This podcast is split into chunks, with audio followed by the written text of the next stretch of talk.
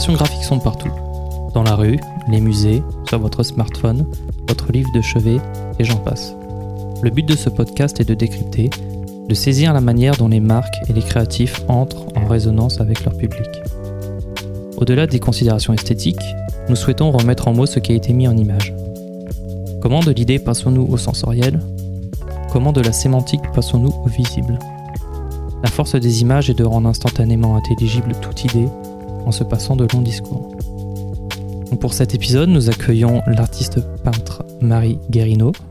Bonjour Marie. Bonjour. Bienvenue dans La Potion. Bah merci. Dans ce podcast, euh, nous invitons un dirigeant ou bien un créatif à nous parler de sa relation au graphisme et aux différentes formes de production visuelle. Notre but est de comprendre comment faire sens et provoquer les sens du regardeur. Pour cela, chacun a sa petite potion. Nous allons alors tenter de comprendre aujourd'hui quelle est la tienne.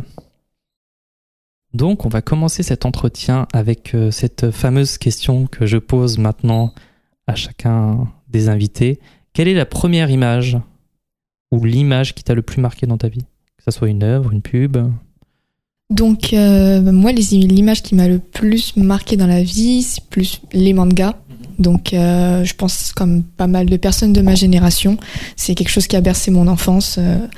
Euh, donc, euh, voilà, toutes ces couleurs, euh, l'animation, c'est voilà, c'est quelque chose qui m'a beaucoup marqué. D'accord. Donc, t'as découvert les mangas à quel âge? Euh, ouh, bah, je devais être, je pourrais pas dire un âge spécifique, mais euh, voilà, comme tout le monde, je pense que c'était avec Pokémon, donc je, devais, j'étais, je devais être vraiment toute petite, en primaire peut-être, mais euh, C'était un peu la, la, la- la même chose pour. euh, je pense que c'est quelque chose de très générationnel. hein. C'était la même chose pour Romain.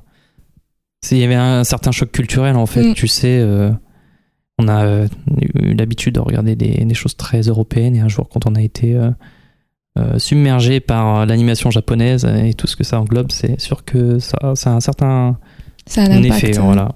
Ils sont très forts.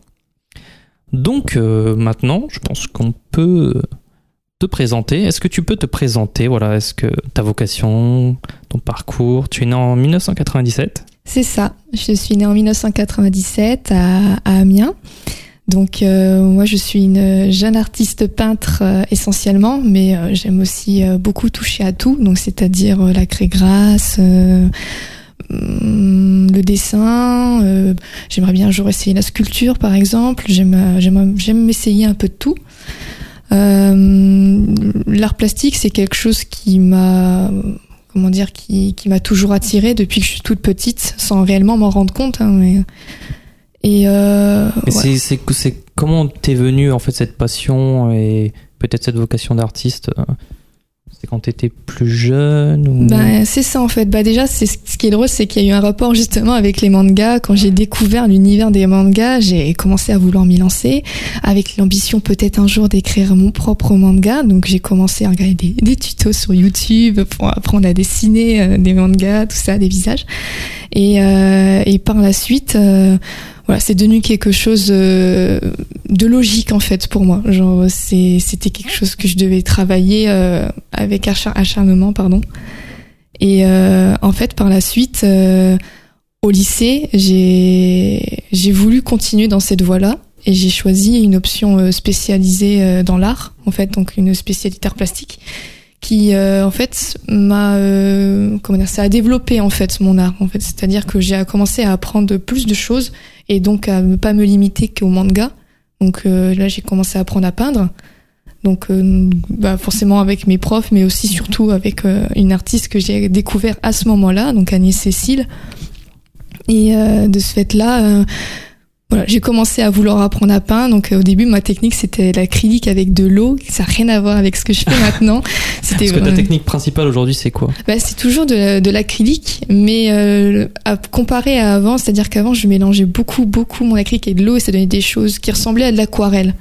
Mais comme j'avais pas les moyens de m'acheter de l'aquarelle, je me débrouillais avec les moyens du bord en fait. Parce Et- que de l'acrylique dilué, c'est pas super, super. euh, C'est pas, ça donne pas du tout le même résultat que de l'aquarelle. Pour être honnête, c'est pas du tout la même chose. Ouais. Et du coup, moi, on nous a beaucoup, euh, parce qu'on a tous les deux. Là, j'avance un peu sur ton, sur ton parcours. Euh, on a tous les deux fait la fac d'art aussi. C'est ça. On m'a beaucoup euh, incité à plutôt peindre à la gouache. Qu'est-ce que t'en penses? Parce que toi, tu utilises euh, l'aquarelle, un peu d'acrylique, enfin encore l'acrylique, Mm. mais la gouache, euh, parce que moi j'ai détesté la gouache en fait. je sais pas pourquoi on nous a. Est-ce que c'était euh, une question de coût, c'est moins cher la gouache ou j'en sais rien. C'est peut-être en fait c'est peut-être mieux, j'en sais rien. Est-ce que tu peux nous éclairer sur la gouache? Bah, je pourrais pas vraiment vraiment donner mon opinion là-dessus. Déjà parce que j'ai pas eu beaucoup de cours moi à la gouache. J'ai eu beaucoup de cours avec des profs qui favorisaient euh, euh, l'idée d'abstraction.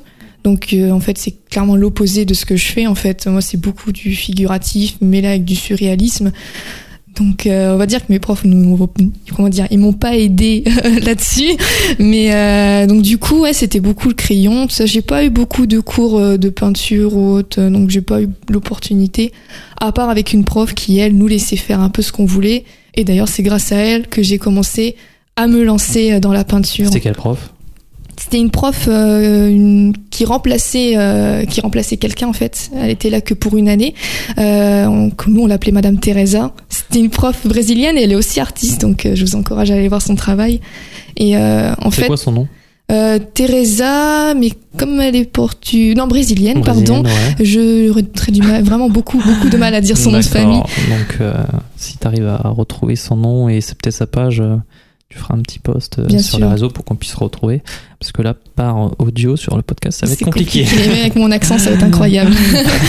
mais, euh, mais on va dire qu'en fait, c'est surtout qu'à ce moment-là, moi, j'avais, euh, comment dire, un rapport avec l'art, avec mon art à moi, qui est différent, en fait, très anxiogène. C'est-à-dire que je m'étais perdue entre ma transition lycée et fac.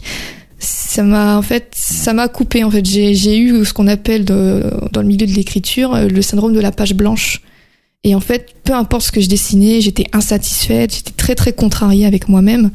Et en fait, euh, cette prof-là, elle m'a débloqué en fait. Elle m'a, dit on repart de zéro et on recommence tout. Donc euh, en fait, c'est grâce à elle, je dois le dire qu'aujourd'hui, euh, j'ai commencé à peindre comme je le fais aujourd'hui. Ouais, c'est ça en fait. Mais c'est une... avant tout des rencontres aussi dans ton parcours universitaire. hein. Moi aussi, j'ai, j'ai, j'étais pas forcément un très bon élève. En fait, j'étais, je surfais sur la vague, euh, je me faufilais, j'avais les notes qu'il fallait pour passer à la suite. C'est vraiment que euh, ça arrivé en master où vraiment lorsque j'ai rencontré bah, Guilhem Vapro et Lorenzo Vincigara où j'ai pu vraiment où ils, ont su sa- saisir un peu euh, ma façon de faire, euh, m'encourager, tu sais, plutôt que de et c'est- après c'est ça qu'on peut aussi euh, reprocher dans le système éducatif, plutôt que de souligner toujours les, les erreurs, peut-être mettre en valeur aussi euh, les points forts euh, Mhm. de l'élève pour que euh, l'encourager et l'aider à se dépasser en fait. Et c'est à ce moment-là aussi où j'ai pu voilà, me laisser porter moi plus par la théorie que par la pratique. comme Alors toi. moi, c'est vraiment la pratique Voilà, et voilà. pas, pas Et ça, on beaucoup en la parlait, théorie. ouais, ouais. on en parlait avec Rachid. Lui, il a, il a surtout, voilà, même pour sa soutenance, etc. On a plus retenu son travail de peintre, alors que bon, moi, je travaillais la photographie surtout. Et euh, j'étais très théorique en fait. Voilà. C'est, une bonne chose aussi. Hein. Mais c'est vrai que les profs en faculté, Mm. vous n'êtes pas trop à nous développer, nous, personnellement, en fait. Euh, nous aide peut-être à, à découvrir de nouvelles choses à la, à la rigueur, mais c'est vrai que j'ai pas ressenti, euh, à part avec cette prof euh, justement dont je parlais, euh, une aide en fait euh, sur mon travail artistique personnel. Ouais, et c'est intéressant en fait, là je, je fais le lien parce que ça, je sais pas si ça a été le cas pour toi. Hum, je sais qu'il y a beaucoup de personnes, et c'est la critique qu'on faisait principalement, euh, qui allaient en fac d'art ou en école, etc. Parce qu'à la base ils étaient de. Voilà, ils étaient très attirés par le monde de la bande dessinée ou du manga, etc. Mhm. Et ils étaient super critiqués parce que les profs étant peut-être d'une génération plus ancienne avaient du mal à, à accepter les nouvelles formes de création artistique. Euh, C'était très euh, assez mal vu quoi. Ouais, t'es là, oui. tu dessines du manga, etc. Euh, Il y a des profs qui étaient euh, voilà, on va pas citer de nom, On va pas citer étaient nom. ouais. très violents quant à voilà au regard de tout ça. Et euh, l'histoire a, a su euh, rétablir la chose parce que maintenant il y a un parcours bande dessinée à C'est la ça, fac. oui. Voilà. Que j'ai pu expérimenter d'ailleurs, c'est vraiment sympathique. Mais... Et du coup, t'as- est-ce que toi tu l'as ressenti ça un peu le, le dédain envers euh, Mm. envers ce que toi t'aimais à la base hein Complètement, oui. Bah, déjà, euh, ce que tu disais, donc avec ces artistes qui travaillaient sur les mangas, les bandes dessinées, en fait, ce qui est vraiment dommage, c'est que en fait, on les voyait plus. moi, je savais même pas qu'il y en avait pour certains.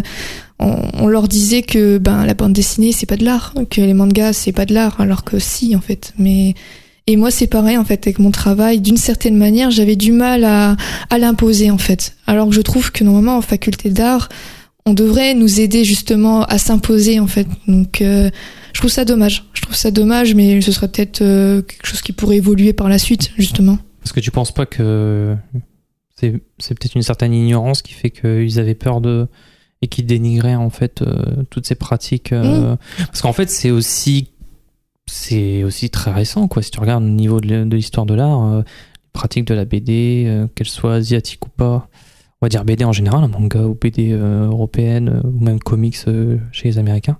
Et comme c'est quelque chose qui est destiné à une, à une consommation de masse en fait, est-ce qu'il n'y a pas un peu d'élitisme là-dedans Genre, c'est, c'est, vous n'êtes pas assez élevé spirituellement pour apprécier une bonne peinture. C'est ça, oui. Mais pourtant, un Van Gogh, c'est admis par par une grande majorité de la population mondiale en fait. Oui, c'est ça. c'est juste que moi, je, ouais, il y a peut-être un, un effort à faire là-dessus. Bah, C'est surtout aussi, euh, moi, quand j'avais tendance de parler de mes artistes euh, de référence, ils, pourtant ils sont connus pour certains, mais pas assez connus dans l'éducation, en fait, euh, à la fac d'art, quand je pouvais parler justement de, par exemple, voilà, Annie Cécile ou Anna Bossec. Ils me regardaient, ils me disaient, mais qui, qui c'est qui, sont ces gens? Et moi, on me sortait du coup bah, un Picasso ou autre. C'est vrai, d'accord, un Picasso, mais Picasso, c'est pas tout. Il y a plein d'autres choses, surtout dans, euh, surtout dans le monde contemporain. Quoi. C'est ça, ouais. Absolument. Donc, euh, faculté, licence. Euh... Ouais, t'es rentré à la fac en 2015, c'est ça? C'est ça. Et... Et la suite? Et la suite. T'as participé à des, je sais, des, des concours? Est-ce que tu peux nous parler de ça? Alors, euh, bah moi en fait, j'aime bien euh, me donner des challenges euh, découvrir aussi surtout parce que ces concours-là, bah, forcément, ça donne une opportunité de, de visibilité, hein, forcément, et euh, une, une, opportunité aussi euh, de s'élever euh, en termes de notoriété. Et euh, en fait, moi, j'aime bien utiliser ça justement pour, pour comment dire, travailler sur de nouveaux thèmes que moi-même je n'aurais pas pensé, ou justement me surpasser, des nouvelles techniques. Donc euh, l'année dernière et cette année, j'ai participé euh, au concours international d'art plastique euh, organisé par le Centre pour l'UNESCO, l'UNESCO pardon, donc à Troyes. Et bon, j'ai été retenue nominée pour les deux, donc je suis plutôt satisfaite, surtout qu'on est nombreux très très très très nombreux à participer. Ouais, c'est international en fait. Ouais, c'est ça en fait. On n'est pas beaucoup en France à participer. Cette année, on a été que trois retenus sur toute une liste de catégories entre 18 et 25 ans. Parce que les catégories, c'est quoi? Il n'y a, pas que. C'est par tranche d'âge en général. Donc même les enfants ils peuvent participer. Et d'ailleurs, j'encourage vraiment à lancer leurs enfants, euh, les enfants qui aiment bien justement dessiner, peindre. Euh, même la photographie, il y a aussi des concours de photographie l'UNESCO, enfin pour le centre pour l'UNESCO. Et euh, donc oui, euh, les, les, catégories, par exemple, par exemple de 8 à 10 ans. Euh, moi, je, par exemple, je suis dans la catégorie de 18 à 25 ans. Euh, et donc voilà, eux, ils trient par catégorie pour qu'il y ait, voilà, pour pas qu'on confonde tout le monde par niveau en fait. et du coup, c'était, alors je vais reprendre les thèmes. En 2019, en, 2000, pardon, en 2019, le thème c'était traces et écriture dans l'histoire. Comment tu as traité ce, ce sujet euh? Alors, faut savoir que ce sujet-là, il m'a chagriné, mais d'une puissance. C'est-à-dire que je savais pas du tout quoi faire. Moi, qui ai beaucoup, beaucoup dans le portrait. En fait, je fais essentiellement que du portrait.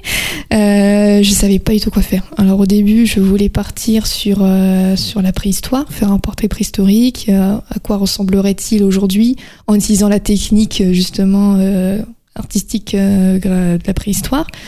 Et après avoir bien réfléchi, j'ai finalement euh, préféré faire un portrait euh, traditionnel de euh, Gilles Doré. Je sais pas si si tu connais, mais voilà, j'ai avec ma technique à moi et avec avec ce qui me caractérise en fait les couleurs. Comme c'est quelqu'un qui a qui est qui comment dire est resté beaucoup avec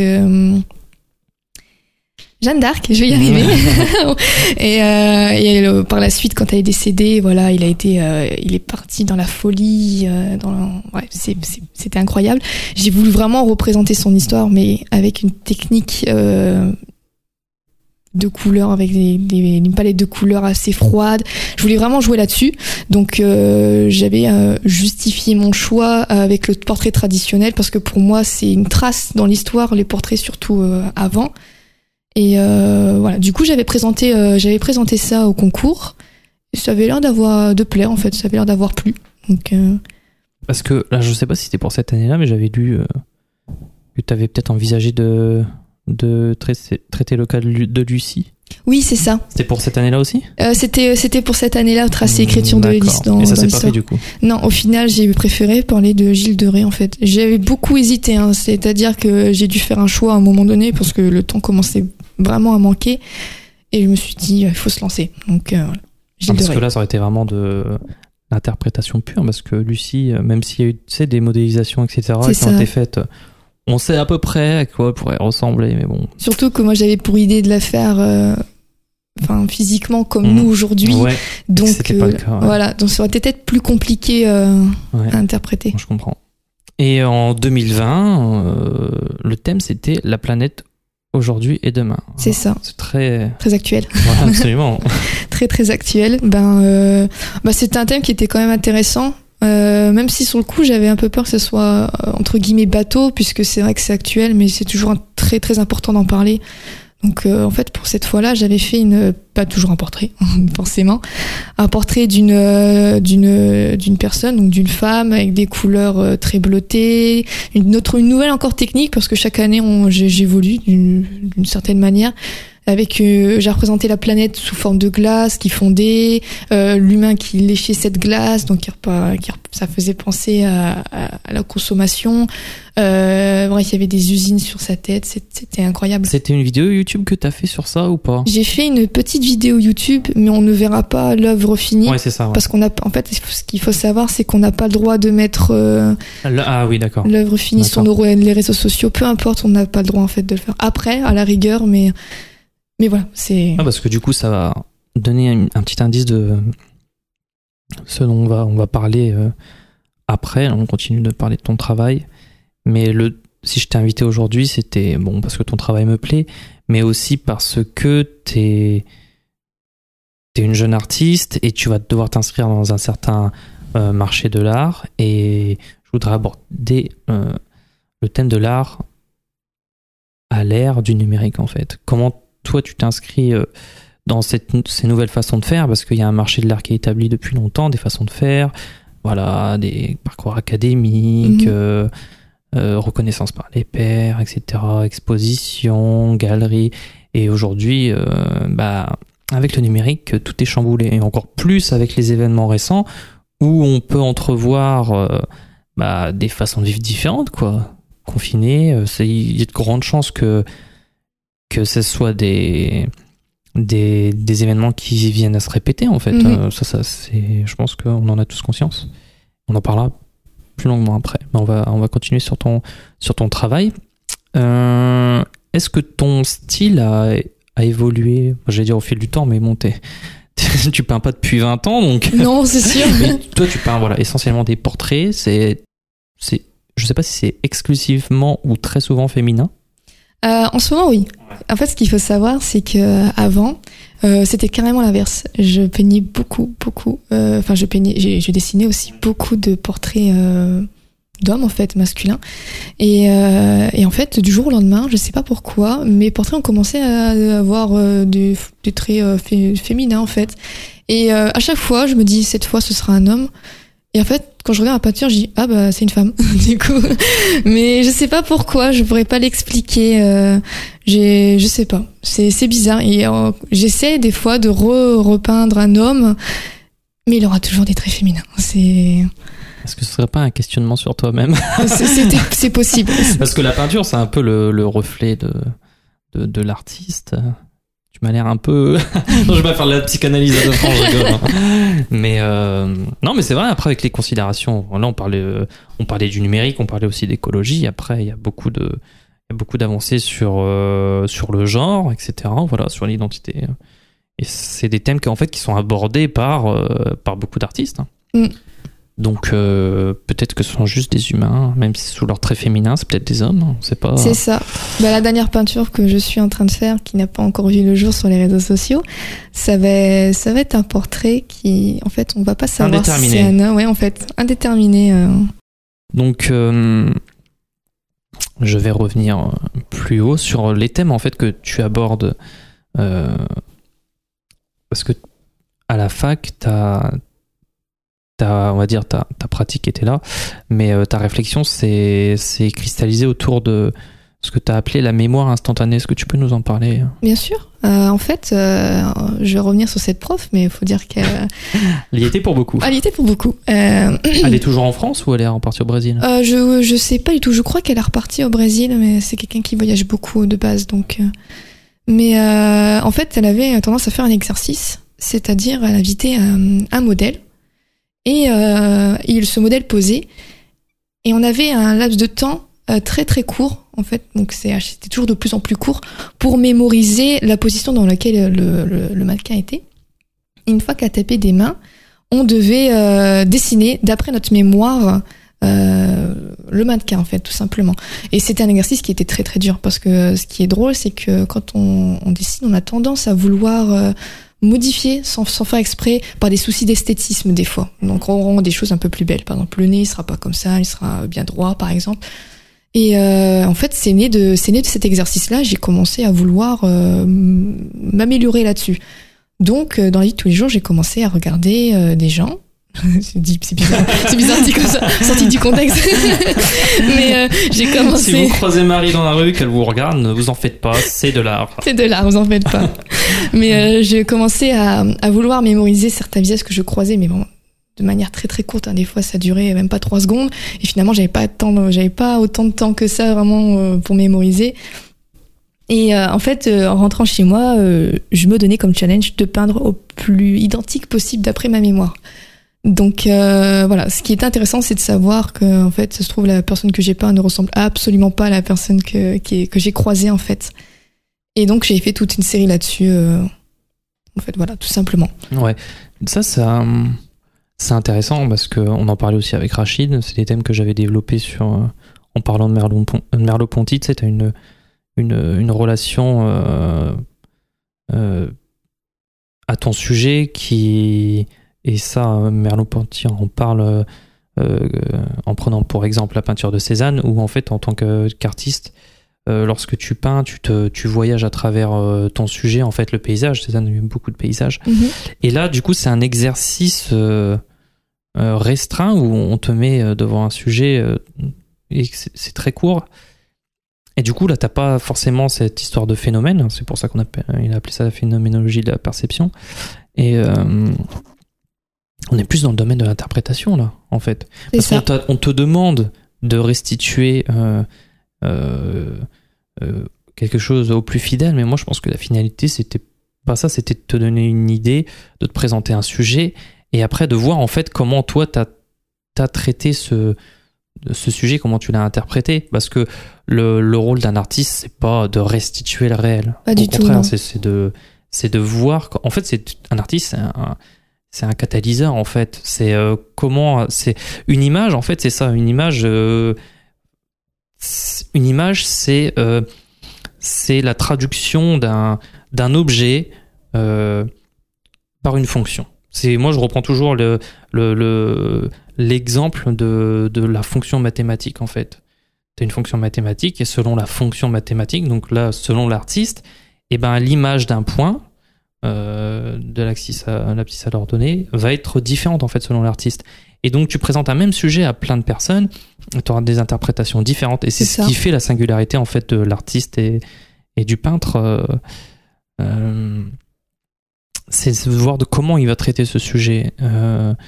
Et oui, c'est plus, je pense que c'était dans, cette, euh, dans cet esprit qui était plus l'exercice. euh. C'est ça, c'est ce que voulait la prof. En fait, limite quand quelqu'un réussissait à reproduire euh, vraiment à l'exactitude. C'est nul en fait. Euh, ouais, c'est ça. on- alors je sais plus qui dit ça, mais plus c'est ressemblant, moins c'est bon. Et, Et en fait, je crois que c'est ça. hein. C'est ça. Et en fait, ça, par, exemple, au-dessus, c'est quelque chose qui est très important dans mon travail, en fait, euh, globalement. C'est que quand je, je, je veux, je veux représenter une situation ou une émotion euh, dans une peinture, donc grâce aux couleurs et aux traits, eh ben, il y a mon, y a ma, euh, mon interprétation à moi de, de ma peinture. Mais ce que j'aime beaucoup, c'est entendre l'interprétation des autres, en fait. Elle est elle peut être très très différente de ce que moi j'ai j'ai voulu j'ai voulu dire et c'est ce qui m'intéresse le plus en fait euh. On en discutait. euh, L'œuvre ouverte. Une œuvre, plus elle est, plus elle est ouverte, plus elle est ouverte sur les significations aussi. Mhm, Surtout ça, sur les interprétations, et plus elle est riche en fait. c'est ça Quelque chose de d'identique. euh, Et en fait, c'est aussi ce qu'on recherche en photographie. Hein. Ce qui est intéressant en photographie, c'est pas de restituer. Parce que ça, c'est très trompeur. hein, Restituer ou. Ou... Et c'est trompeur aussi, je- euh, mémoire instantanée. Mais. euh, Et c'est beau- c'est dans cette idée que beaucoup d'artistes aussi à la fac se trompaient de, de, de saisir un, un, un moment ou, ou figer le mouvement, etc. Enfin, c'est ça, quand tu sortais ça en photo, t'étais mort tout de suite parce que c'était les, ça, c'était les tout débuts de la photo. C'était le photojournalisme en fait, euh, tu vois, même Doano, etc. Bon, voilà, c'était les débuts de la photo. On explorait, on figeait le mouvement, tu vois. En fait, il y avait une expérience étrange. On arrivait à, voilà, vraiment à figer un mouvement, à disséquer, euh, même à, travers le la pratique du film.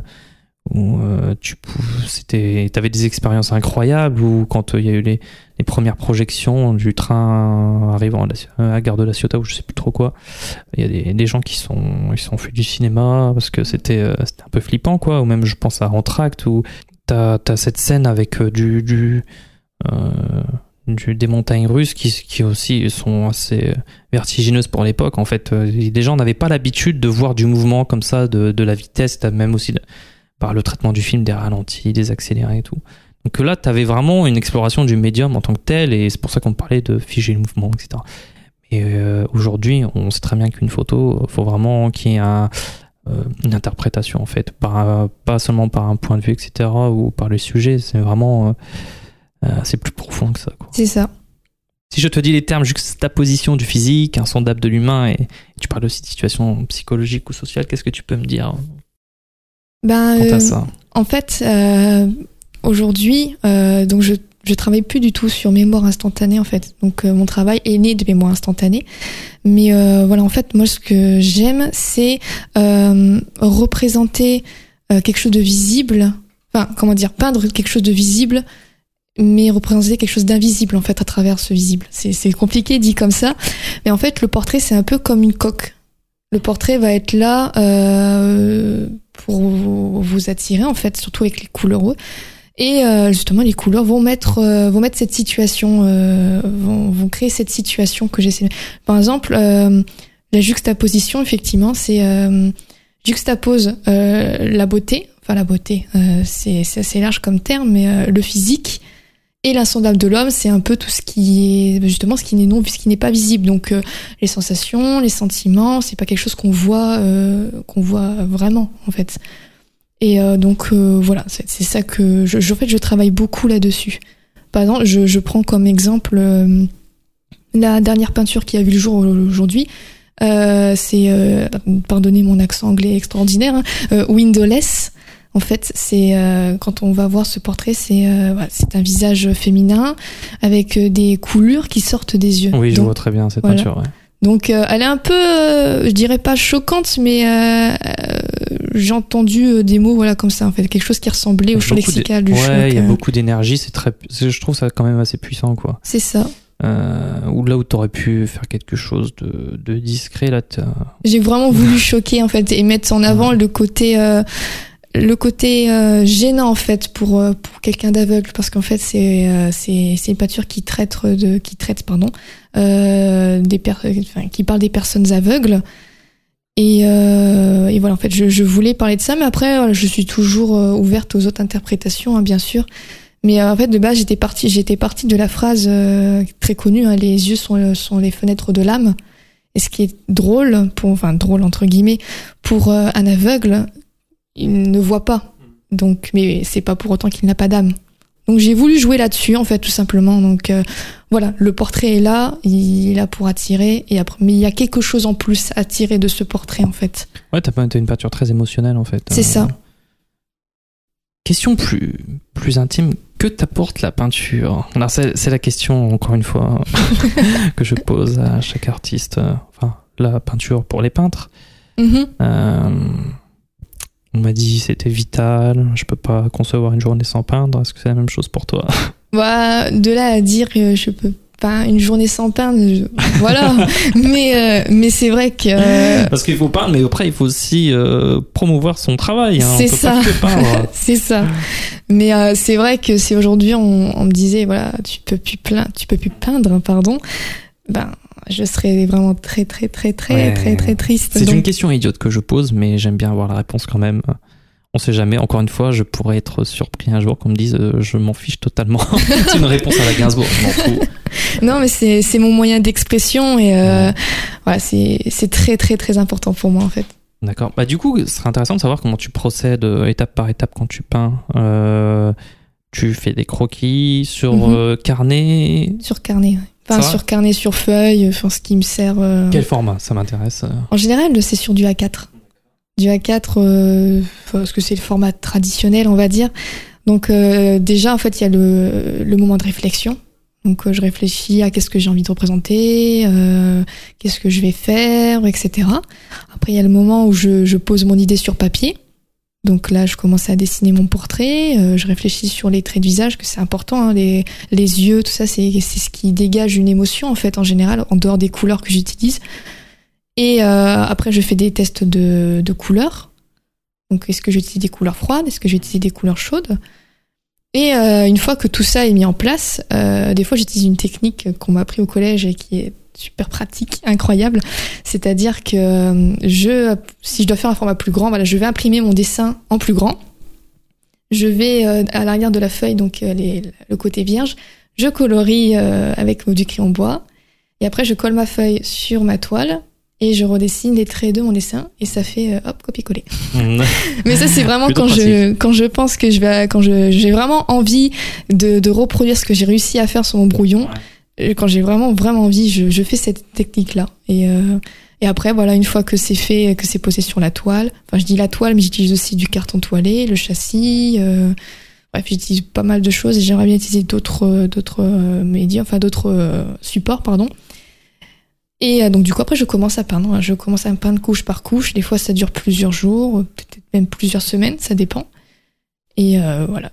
Bah ouais, du coup, ça c'est beaucoup d'acrylique, c'est ça? C'est ça oui. Ah, Du coup, c'est beaucoup plus rapide que Rachid, par exemple, qui peint à l'huile. Ah oui oui. ouais. Bah c'est en vrai c'est une peinture qui est super intéressante, hein, mais euh, mais c'est vrai que c'est beaucoup plus long parce que l'acrylique ça sèche beaucoup plus vite. Il y a des moyens de ralentir hein, le. Ouais, ouais, ouais. Mais euh, Avec du médium et tout, ouais. c'est ça. Mais euh, voilà c'est vrai que c'est toujours intéressant. Mais il y a des, des artistes et des profs qui détestent l'acrylique. hein. Moi, C'est on m'a dit, euh, oh là là. Ouais, la Mais bon, on me faisait peindre à la gouache, alors je me suis dit, ouais, tu te fous un peu. Mais c'est vrai. Je hein. ne comprends pas la gouache. C'est- Franchement, c'est vraiment. Enfin, je trouve ça encore pire que. Ouais, je suis d'accord. Après, je pense c'est. En fait, ils aimaient pas ce côté plastique, en fait. Tu C'est vois, de, de l'acrylique. Il y en a qui appelaient ça la peinture d'amateur, ce qui est assez ironique quand on nous fait utiliser de la gouache. Mais après, je pense que ça dépend des, des opinions et des préférences des gens, tout simplement. Ouais. Mais bon, ça, c'est. Ce sera plus très vrai parce que on va passer à, à- au cœur de, de l'entretien, de savoir l'art à l'ère du numérique. Mhm. Et euh, on a une relation différente avec les écrans aux peintures. Et du coup, est-ce que acrylique, gouache, huile, est-ce que ça importe encore euh, vraiment aujourd'hui? On, Ça, on va le voir. Je vais commencer par, euh, par un extrait d'un article de la Tribune euh, pour un peu poser le, les bases en fait. Euh, alors, la résidence de Banksy en octobre 2013 à New York a consacré la renommée de l'artiste qui a été baptisé Better Out Than In. Donc en fait, il s'agissait d'un paradoxe intéressant, car si les pièces de la résidence étaient réalisées dans la rue, il n'en demeure pas moins que c'est bien sur Internet que sa visibilité a été primordiale, et que l'événement s'est vu acquérir une dimension internationale. Tous les jours, Banksy mettait en ligne ses œuvres et ses performances. Donc euh, le hashtag Banksy NY est ainsi devenu l'un des mots-clés les plus populaires sur Twitter en octobre 2013. Donc, est-ce que pour toi, l'ère du numérique démocratise l'art? Grande question C'est vrai que c'est une très grande question. compliquée. Parce que Euh, je vais t'aider un petit peu. euh, Je vais pas te laisser dans le vide avec cette question à, à 3 millions d'euros. Mais euh, aujourd'hui, c'est bon plus accessible. T'as des moyens beaucoup plus accessibles de créer. Euh, bon, les artistes ont toujours su se, débrouiller pour créer, mais surtout là, on est dans un dans espèce de paradoxe où tu peux euh, communiquer bien plus facilement, euh, transmettre bien plus facilement son- ton travail. Avant, quand il n'y avait pas Internet, etc., pour montrer ton travail avec les galeries. Aujourd'hui, tu peux le montrer et être vu par quelqu'un en Nouvelle-Zélande instantanément. Mais euh, c'est un peu noyé dans un flux incessant d'informations, etc. De, mettre son travail sur Internet, euh, voilà quoi. C'est pour moi, c'est une certaine illusion parce que voilà, c'est un peu noyé. Est-ce que euh, c'est une question compliquée Est-ce que tu penses que le numérique va tuer la peinture classique, par exemple? C'est vrai que c'est une question compliquée. En fait, je peux comprendre que ça dénaturalise l'art. Je peux comprendre ce point de vue, hein, parce que, mine de rien, en dehors de ça, hein, le- les réseaux sociaux, ça a tendance à décrédibiliser euh, les artistes, parce qu'aujourd'hui, euh, contrairement à avant, hein, tout le monde peut devenir artiste, tout le monde peut faire, peut produire de l'art et le montrer, en fait. Mais euh, j'ai tendance à dire que c'est quand même euh, vraiment très pratique. Genre, c'est c'est un boost pour la visibilité. Euh, comme tu disais, euh, demain, euh, quelqu'un qui est à l'autre bout du monde pourrait tomber sur une peinture alors qu'avant c'était impossible. Mais non, je, je pense que c'est un atout. C'est quelque chose qu'il faut avoir aujourd'hui. hein. Parce que, bah, alors, on en discutait avec, encore une fois, Rachid. Il s'est mis très récemment à Instagram et Mhm. avec quelques posts, il a réussi à être opéré par une galerie. C'est ça. Mais je voudrais insister sur le fait, et c'est un peu, on voit ça dans plein d'autres domaines, même pour la musique, etc. En fait, on a une surabondance de, de techniciens, en fait. Aujourd'hui, tu sais, je vais prendre le cas de la musique, par exemple. Les guitaristes, t'en avais très peu qui étaient super connus, ce genre des guitares héros, qui étaient super forts, etc. Euh, et aujourd'hui, avec Internet, sur YouTube, t'as des centaines de, et des centaines de, Mhm. de musiciens qui sont encore meilleurs techniquement que les guitares héros qu'on célèbre encore aujourd'hui. Euh, et dans l'art, c'est la même chose. T'as beaucoup de gens qui peignent très bien, beaucoup de gens qui dessinent très bien, qui font de la musique incroyable. C'est dur de. Techniquement, C'est dur de se faire remarquer voilà. en fait. mais hein. qu'est-ce que, mais au final, la technique, c'est bien. Mais qu'est-ce qui va faire que tu vas, tu vas, te la- démarquer en faire la fait, différence. voilà, te faire la différence, parce que la technique, ça suffit pas. Faut aussi un qui, tu vois, la forme. La ça. forme ne suffit pas. Faut qu'il, faut qu'il y ait le fond. Euh, mais comment on fait pour dans ce, dans ce, dans cet amas numérique pour se, pour se démarquer?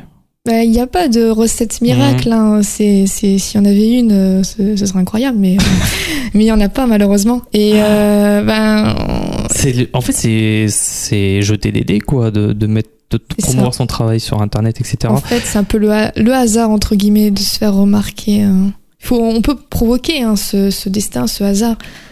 Mais, Mais, euh, mais est-ce que ça pousse pas aussi les pratiques euh, artistiques dans un certain sens? Parce que tu vois, euh, Banksy par exemple, euh, qui était déjà connu, il a utilisé les, les, le- les médias numériques à son avantage en, euh, voilà, en faisant une certaine pub, euh, en utilisant euh, l'algorithme, etc. mhm, oui. Je te parlais d'un artiste la dernière fois dont j'ai pas retrouvé. Un artiste qui fait des, des, des scènes assez incongrues sur, oui. sur Instagram avec des actions. Voilà. Est-ce que du coup, dans ce besoin de se démarquer, est-ce qu'on, est-ce que ça pousse pas les artistes un peu se détourner vraiment du de, de la production classique, tu sais, de, bah, de, de, de des considérations esthétiques dont, dont tu parlais tout à l'heure, Mhm. pour essayer un peu de, de, rentrer dans le moule en fait. De, de faire euh, par exemple ce qu'on appelle du putaclic aussi euh, des fois euh, dans la création de, de, vidéos sur YouTube parce que par exemple voilà moi j'aime bien regarder certaines chaînes YouTube et euh, il y a des contenus incroyables mais qui n'ont pas de visibilité parce que voilà ils utilisent pas forcément les codes ou les techniques etc et euh, c'est un peu comme euh, le mythe euh, voilà de l'artiste dans sa galerie qui va être repéré un jour et qui va être super célèbre c'est la même chose en fait sur internet j'ai pas l'impression que que tu peux balancer ton travail et espérer vraiment avoir une reconnaissance si t'as pas ce travail en amont où tu joues sur voilà sur sur tes différents réseaux, de savoir mettre en avant, de faire un peu le buzz. Et Banksy, par exemple, tu vois, il a, des thèmes incroyables. Euh, il les traite euh, de façon très pertinente, mais il joue aussi avec euh, les réseaux sociaux, cette façon de consommer aussi Mhm. sur Internet, etc. Et, euh, et je me dis que ça peut avoir une, ça a une certaine influence parce que du coup, on, on explore d'autres thèmes. Euh, grâce à ces nouveaux médias, comme on a pu explorer par exemple la vidéo, tu vois, quand euh, la vidéo t'est parue, euh, t'as eu une relation différente. Avant c'était le film, après c'était la bande vidéo, donc t'as eu des, de la nouvelle création. Est-ce que aujourd'hui, euh, et je pense que c'est la question à retenir, est-ce que les, euh, médias numériques, euh, Internet, etc., c'est plus un médium qu'un moyen de communiquer en fait son travail? C'est un médium, pour le dire. Je pense que euh, c'est aussi un moyen de communiquer, hein, d'une certaine manière. Mais aujourd'hui, euh, pour les artistes, c'est aussi une vitrine. Hmm. C'est c'est une vitrine. Enfin, moi, je sais, par exemple, Instagram, ça me permet de, de montrer mes peintures, en fait. Ouais. Euh, Ouais, mais est-ce que tu penses que ta peinture, elle peut prendre toute son ampleur sur, sur Internet, contrairement à des gens qui vont utiliser le média Internet pour créer de l'œuvre directement dessus, tu vois? Parce que c'est une relation, euh, on va parler par exemple des, des euh, de Google Art Project, etc. euh, où tu peux visionner des œuvres en haute définition, mhm. mais ça restituera jamais euh, la relation que tu as avec une peinture lorsque tu es confronté, par exemple, de voir une peinture sur un écran. Ça n'a Mm. rien à voir à avec voir. euh, une toile qui peut être des fois super grande. Je sais pas, tes peintures, elles font quelle taille? En général Euh, en règle générale, on est sur du, oui, sur du 70 Ouais, par c'est ça, 50 ouais. cm. Et en ce moment, j'essaie de, de peindre sur du 1 mètre. Parce que du coup, de le voir euh, sur un Instagram, sur un téléphone, je pense que Ouais, on s'en rend pas compte, voilà, hein, ça. de la grandeur. Euh, bah, c'est comme pour Rachid, ces peintures qui sont plus grandes que lui. Euh, t'as pas cette relation, donc ça démocratise d'une certaine manière les pratiques. On peut on peut s'emparer, montrer euh, son travail, mais est-ce que ça peut prendre toute son autonomie Je pense. euh, c'est surtout cette question, est-ce que ça peut prendre toute son autonomie sur Internet ou est-ce que c'est un moyen de faire venir les gens dans les galeries, par exemple? Je pense que c'est un, un moyen de faire venir les gens dans les galeries, mais euh, bah, je, suis, euh, c'est vrai que je suis pour le fait de penser que euh, voir une peinture sur internet et voir une peinture en réalité, hein, dans, une, dans une exposition c'est deux choses qui n'ont absolument rien à voir en fait. Parce que quand c'est sur internet, c'est une photo, on, on se rend pas compte de, la technique, du trait, euh, justement de la taille en fait. Et une fois qu'on est confronté à, cette peinture, enfin je dis cette peinture, mais ça peut être autre chose. hein. En réalité, c'est il y a quelque chose en plus. Et euh, tu, tu travailles un peu sur euh, tes peintures sur ordinateur ou pas, sur tablette graphique, etc. Pas du tout. C'est plutôt étonnant euh, pour quelqu'un de, de jeune comme toi qui, en général, on, pr- on, on commence un peu sur ordinateur à faire des dessins, etc. Et toi, t'es très traditionnel en fait, du coup, t'es, t'es- t'as une relation à la matière. euh, Bah, en fait, importante. sur, euh, sur mes peintures, oui, c'est vrai que je suis très traditionnelle. Genre, je voilà, j'utilise pas du tout euh, l'ordinateur ou autre. Regarde, quand je vais sur Instagram, je, voilà, je, je filtre un peu pour que ça soit bien beau, bien propre, hein, imaginons. Mais après, il m'arrive de faire des illustrations, de, de travailler à tablette graphique, mais ça n'a rien à voir avec mon travail à la peinture. En fait, c'est deux choses séparées et différentes.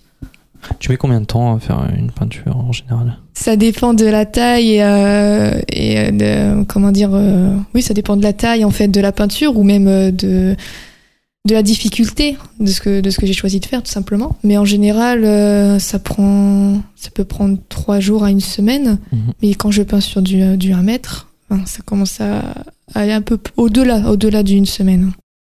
Est-ce que tu penses que le, le système de, de l'art, en fait, le classique, tu sais, de la galerie, de l'achat de l'œuvre, etc., euh, va, va être un peu chamboulé par cette nouvelle façon de consommer aussi l'art Est-ce que le, le mécène de demain, c'est pas, euh, c'est pas les marques actuelles, en fait Tu sais, euh, parce que par exemple, dans le pro- contenu de, enfin, la production de contenu, par exemple, sur YouTube, Mhm. on peut voir ça comme une forme de création. Hein. Bah, T'as beaucoup de, de chaînes en fait qui sont qui sont financées par euh, CNC par exemple, tu Mhm. vois. Euh, Est-ce qu'en fait on, on devrait pas en tant qu'artiste un peu et pour s'émanciper aussi, paradoxalement, échapper aux galeries et, et proposer plutôt notre art sur Internet, quitte à être financé par les marques? C'est une question compliquée en fait. Le pacte avec le diable. c'est compliqué. Je pense que ça dépend des, des ambitions de chacun, bien sûr. Même si j'ai tendance à dire que les galeries, ça, ça, ça a une place qu'il faut pas supprimer en fait dans le marché de l'art. Pour moi, c'est quelque chose qui est important en fait. Je trouve ça bien en fait les galeries. Même si euh, voilà, il y a des galeries, c'est pas. ils vont préférer promouvoir des gens qui, qui connaissent déjà. Enfin bref, il y a du bon et il y, a du mauvais, hein, bien sûr.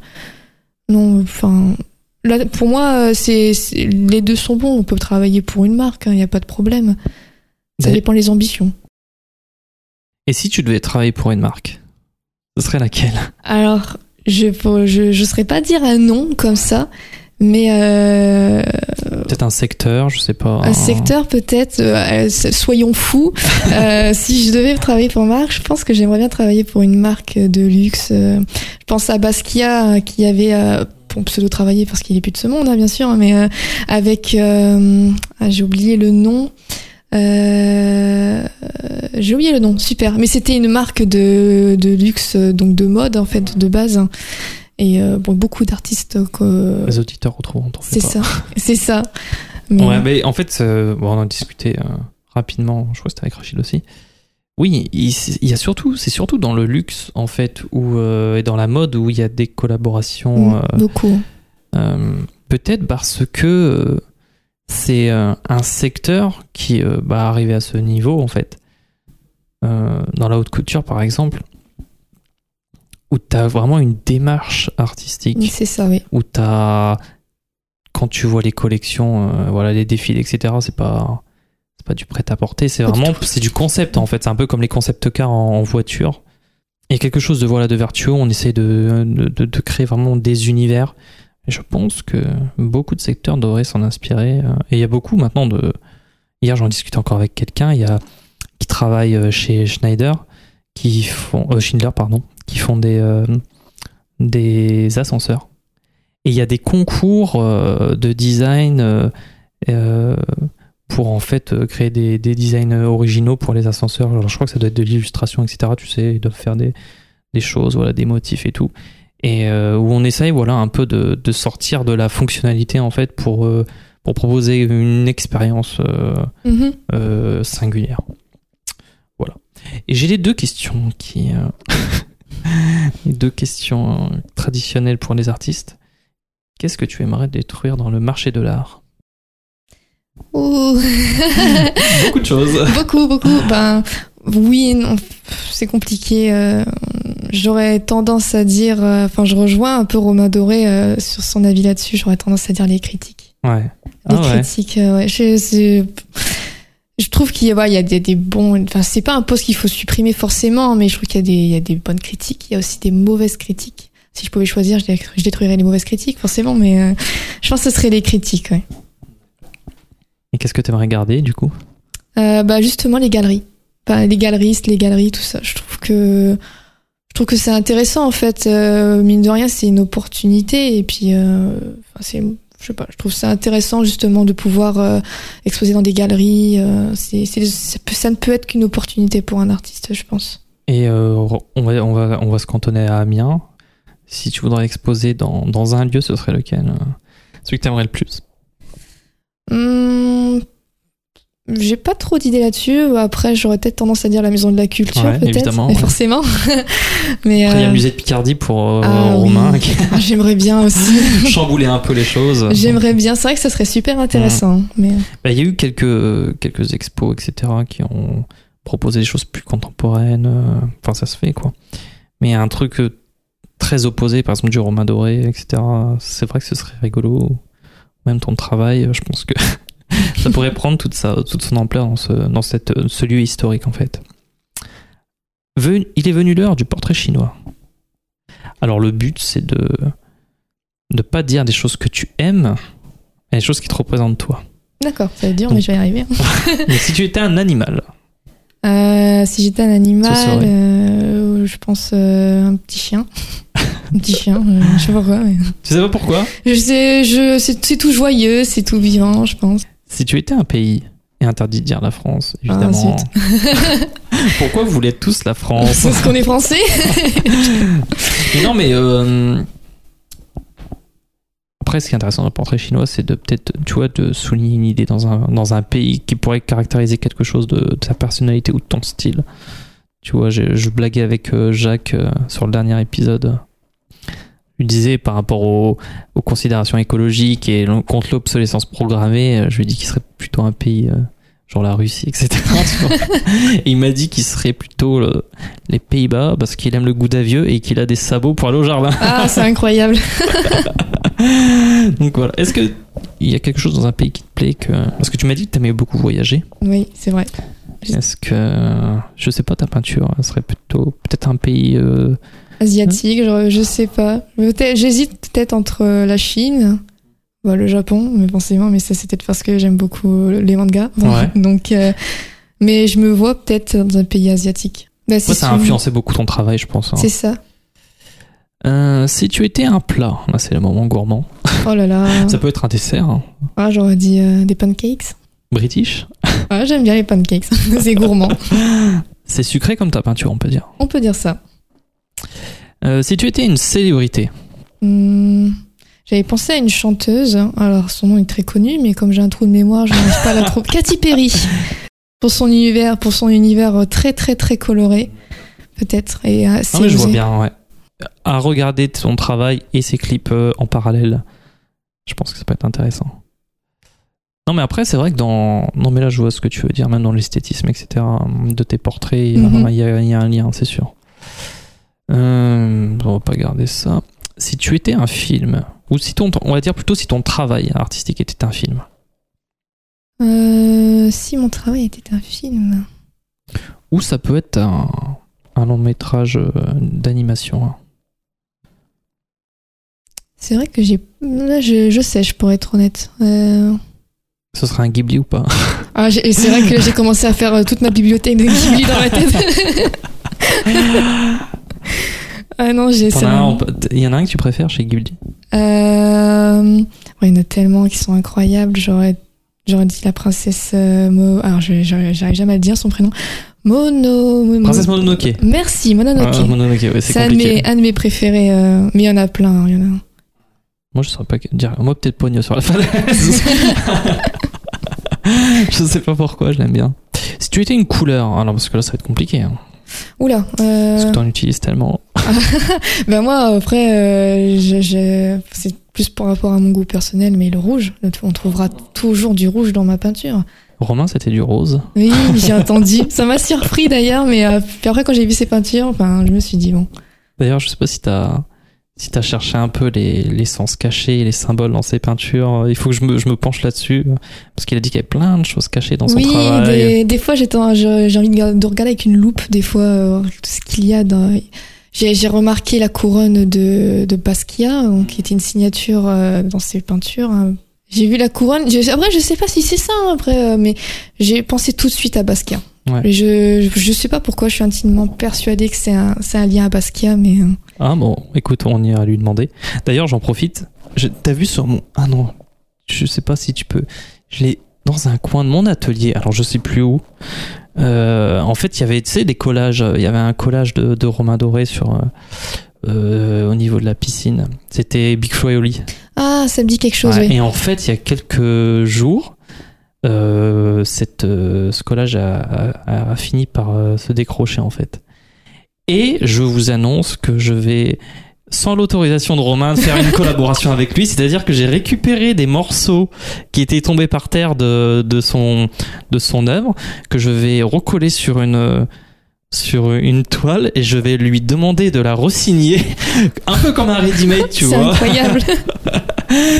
et je sais pas si il va accepter, mais je serais très honoré d'avoir un Romain doré ready-made, le seul et l'unique. Et euh, Bon bah Romain Doré, si mais t'entends ça. mais après c'est euh, c'est la vocation du street art aussi, C'est ça, oui. ça passe, etc. Mais ah, j'ai vu ce le morceau par terre et moi ça m'a ça m'a fendu le cœur quoi de me dire je pouvais je pouvais pas laisser ça par terre. Ouais, je comprends, je comprends. Tu vois, c'est Mais moi, en tant qu'artiste, mes, mes peintures, c'est, c'est un bout de Oh, moi, en fait. ouais. C'est un petit bout de moi que des fois je donne et j'ai du mal à donner. Des fois. Ouais. Non. tu m'étonnes. Et là, c'est quelque chose. voilà, qu'il il avait donné du temps, etc. Et de le voir au sol, c'était. C'était- je sais pas, c'était triste quoi. Bah, il fut un euh, temps où ces œuvres étaient euh, dégradées hein, dans les. Oui, bon, ça, t'en as. Ah, en tant qu'artiste, je me suis dit, ah non, passer tellement de temps dessus, c'est tellement ouais. dommage. mais- Mais ça, c'est le risque du métier. Ah, surtout en- dans le street art. Ah oui, bah, surtout t'es souvent recouvert. Là, ça va, c'est, c'est assez respecté. Donc, euh. Mais c'est là où je vois là, toute la violence de l'humain quand même. C'est ça. D'arracher des œuvres. C'est ça, oui. C'est fou quand même. Enfin, Des fois, j'aimerais bien comprendre l'objectif je pense que c'est des gens qui ont des conflits internes euh, ou des gens qui sont pas fans de Big Flo et Oli, je pense. aussi, c'est possible. Mais je pourrais pas. C'est, quand même violent. Je repense, j'ai beaucoup travaillé aussi sur les photos euh, euh, de l'époque euh, de, de, de l'URSS, etc. En fait, pour. ou même sur les. L'époque de Staline, etc., où on supprimait des gens des photos, ou même on, on grattait la photo pour effacer les visages, en fait. Et je trouvais ça, c'était, d'une violence, en fait, de, ça. de barrer les visages sur des photos euh, pour, euh, en fait, effacer l'existence d'une personne, quoi. C'est vrai que c'est violent. Et une représentation, on, se, on, on en a moins conscience aujourd'hui avec le numérique, les photos, voilà, les photos, ça se prend euh, par centaines et ça s'efface et ça revient. Là, euh, à l'époque où tu avais 24 poses ou 36 sur une pellicule, et où tu c'était le seul témoin en fait d'une époque, par exemple d'une photo d'enfance, etc., que tu rien d'autre, et qu'on supprimait une personne, c'est d'une violence. euh, Ah, C'était un message fort. Hein. Ouais, c'est ça. On va finir. Si tu étais une œuvre, qui n'est pas la tienne évidemment, ce serait. Ah bah sinon ce serait. euh, faudrait pas dire. Euh, j'aurais dit un basquiat. Ce qui est étonnant parce que bah, il travaille. euh, son travail c'est vraiment sur. euh, sur le corps ou autre, mais c'est aussi sur. euh, sur le racisme, surtout dans ce temps-là. hein. Mais je suis tellement fan de toutes ces couleurs et. je pense que je serais euh, une peinture de Basquiat. On va élargir avec quelques questions. Comment vois-tu le marché de l'art dans les 20 prochaines années? Est-ce que tu penses par exemple que le numérique va submerger les pratiques actuelles ou pas? Je pense, oui. Je pense que, en fait, ce qui me fait peur, c'est qu'on perde le contrôle justement.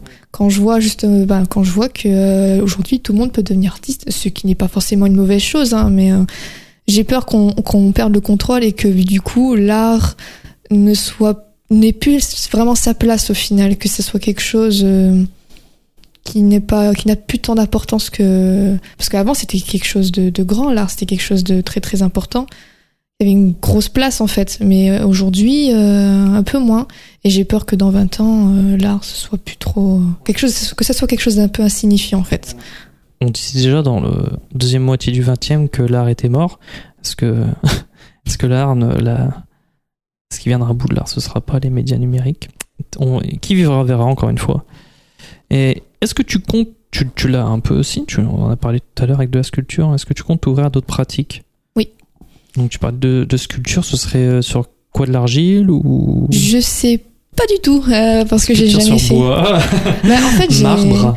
Ah, ce serait incroyable ça. Mais euh, j'avoue, le travail de la pierre, c'est vraiment, c'est fou. hein. j'aimerais bien en fait essayer plein de choses et surtout, bah pour commencer là, je suis comme je le disais, je suis sur châssis, carton toilé et euh, donc voilà, le châssis c'est, j'ai, je l'utilise que que depuis très peu. Donc, euh, mais euh, j'aimerais bien utiliser des, des nouveaux médiums, des nouveaux supports euh, et, et essayer plein de choses en fait. D'accord. Mais en plus, ça entre en. C'est quand même cohérent avec ton travail. hein. Je pense que si tu fais de la sculpture, c'est pour sculpter les corps aussi. Mhm. Ça pourrait être très intéressant. Mais du coup, là, je parle d'une. Je te parlais tout à l'heure de Lorenzai.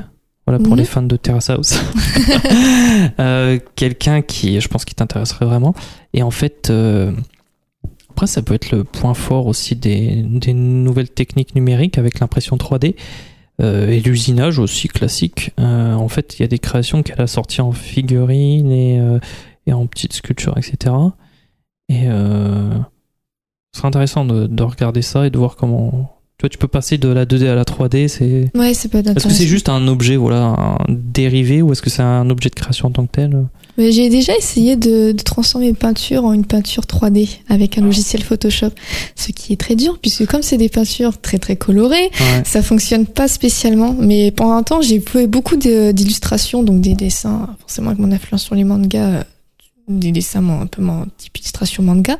Et je les rendais 3D donc moi j'ai les anciennes lunettes avec un verre bleu et un verre rouge. Et euh, j'adore j'adore les mettre et, et voir que mon dessin il prend vie il sort de l'écran. Et euh, j'aurais bien voulu essayer avec une peinture mais euh, j'ai encore beaucoup de mal. Et tu devrais essayer là ça me fait penser c'est les choses que tu vois au mur. Le projet Sensor Chan et en fait c'est un projet qui prend vie avec ces filtres là des lunettes 3D je sais pas si ça existe en peinture, mais tu pourrais utiliser des, euh, les, peintures de base sur Magenta, etc. Pour, euh, tu peux faire différentes couches en fonction de, des filtres que tu mets devant. Euh. J'ai pour ambition de le faire. Ah, ça, ça peut être super intéressant. Je me suis rendu compte, en fait, un soir où j'allais me coucher, en fait, à côté de moi, il y a une lampe qui peut changer de couleur en fait. C'est ça, oui. Mais moi je le fais. Donc ça, je peux le faire seulement avec soit, soit avec les lunettes comme ça, ou soit avec mes mes LED que j'ai là en. C'est ça, exact. Si tu te mets dans et moi j'ai franchement pour une expo, on pourrait peut-être y réfléchir ensemble. Pour une expo, je voudrais bien faire un lieu où tu en fonction de la lumière, tu sais que tu voilà, tu vois autre chose je pense que c'est peut-être déjà fait, mais. Euh, mais c'est quand même super intéressant. C'est-à-dire que moi, mm. euh, comme dans ma chambre, qui est euh, pas très grande, je suis entourée de, de visages. Hein. donc déjà la nuit, c'est un peu stressant quand on y pense, mais mais c'est pas grave. Tu te fais agresser par contre ton propre travail. c'est ça. Et des fois, bah, je mets ma. En fait, un jour, j'ai voulu passer de ma lampe bleue à ma lampe rouge. Mm. Et euh, ah, bah, le rouge, c'est fou. Ah, c'était violent. C'était violent parce que certaines, de bah, certaines couleurs de mes peintures ont disparu. Ouais, c'est ça. Et en fait, c'est devenu, même si les peintures, elles sont pas du tout euh, stressantes elles sont devenues, mais anxiogènes. oh, j'ai dit, oh là là, j'ai éteint ma lumière, je me suis dit non. Et en fait, j'y ai repensé, je me dit, ce serait super intéressant de faire euh, un portrait ou même tout simplement une peinture qui, par rapport à la lumière, en fait, on voit plusieurs choses différentes, en fait. Ça marche bien avec le jaune parce que, du coup, à la lumière normale, ça reste assez discret, mais après, en fonction des couleurs, ça rend vraiment opaque le truc. C'est ça. Après, je sais pas, parce que là, c'est avec des encres euh, d'impression, mais après, peinture, faudra voir. T'as des, ouais, je pense que tu as des peintures. Euh, oui. Qui sont les couleurs primaires. voilà, voilà, qui sont... Il me semble que ça fonctionne beaucoup avec les couleurs primaires. Ouais, c'est ça, ouais. Et euh, je vais finir avec cette question quels sont tes futurs projets? Bah du coup, euh, ce projet-là, hein, ce projet-là, j'aimerais bien qu'il voit le jour. Et euh, ah, j'ai pour objectif, objectif de peindre une toile qui soit, c'est pas difficile parce que je suis petite, hein, mais vraiment vraiment beaucoup plus grande que moi. J'ai cru que t'allais dire vraiment beaucoup beaucoup petite. un truc minuscule. Ah, c'est sûr que voilà, du haut de mes 1m62, c'est pas compliqué hein, de faire plus grand que moi, mais j'aimerais bien faire, en fait, j'aimerais vraiment faire une peinture qui, en fait, elle qui impose, genre, elle soit vraiment immense. Donc, euh, c'est deux projets que j'aimerais bien qu'ils voient le jour. Après, j'en ai, j'en ai 3 milliards des projets, hein, mais. Euh... Et on pourra les suivre où? C'est le moment pour euh, euh, communiquer euh, tes réseaux, etc. On peut te retrouver sur Insta. Sortez vos crayons. sur Instagram, c'est ça? C'est ça, beaucoup sur Instagram. C'est quoi ton pseudo? Alors, c'est Marie, donc M-A-R-I-E. Donc après, c'est le petit tiré du 8. Et Guérino. D'accord. tout simplement. T'as une chaîne YouTube aussi? J'ai une chaîne YouTube, oui. Tu comptes euh, t'y mettre plus sur YouTube ou euh, euh, Ça, j'y réfléchis un peu parce que c'est vrai que ça prend beaucoup beaucoup de temps mhm. de monter une vidéo. Donc en général, pour le moment, on peut retrouver des, des speed painting. des fois, j'ai aussi parlé de Linktober auquel je participe chaque année, enfin où j'essaye pardon de participer chaque année. Mais donc en fait, c'est le, le nom de cette chaîne YouTube, c'est Marie, mais on met pas le à la fin parce que voilà. D'accord. Bah écoute, Marie, Guérino, merci d'avoir participé à la potion. Euh, je te souhaite une bonne journée. Bah merci. Et à très bientôt. Merci, bah à très bientôt.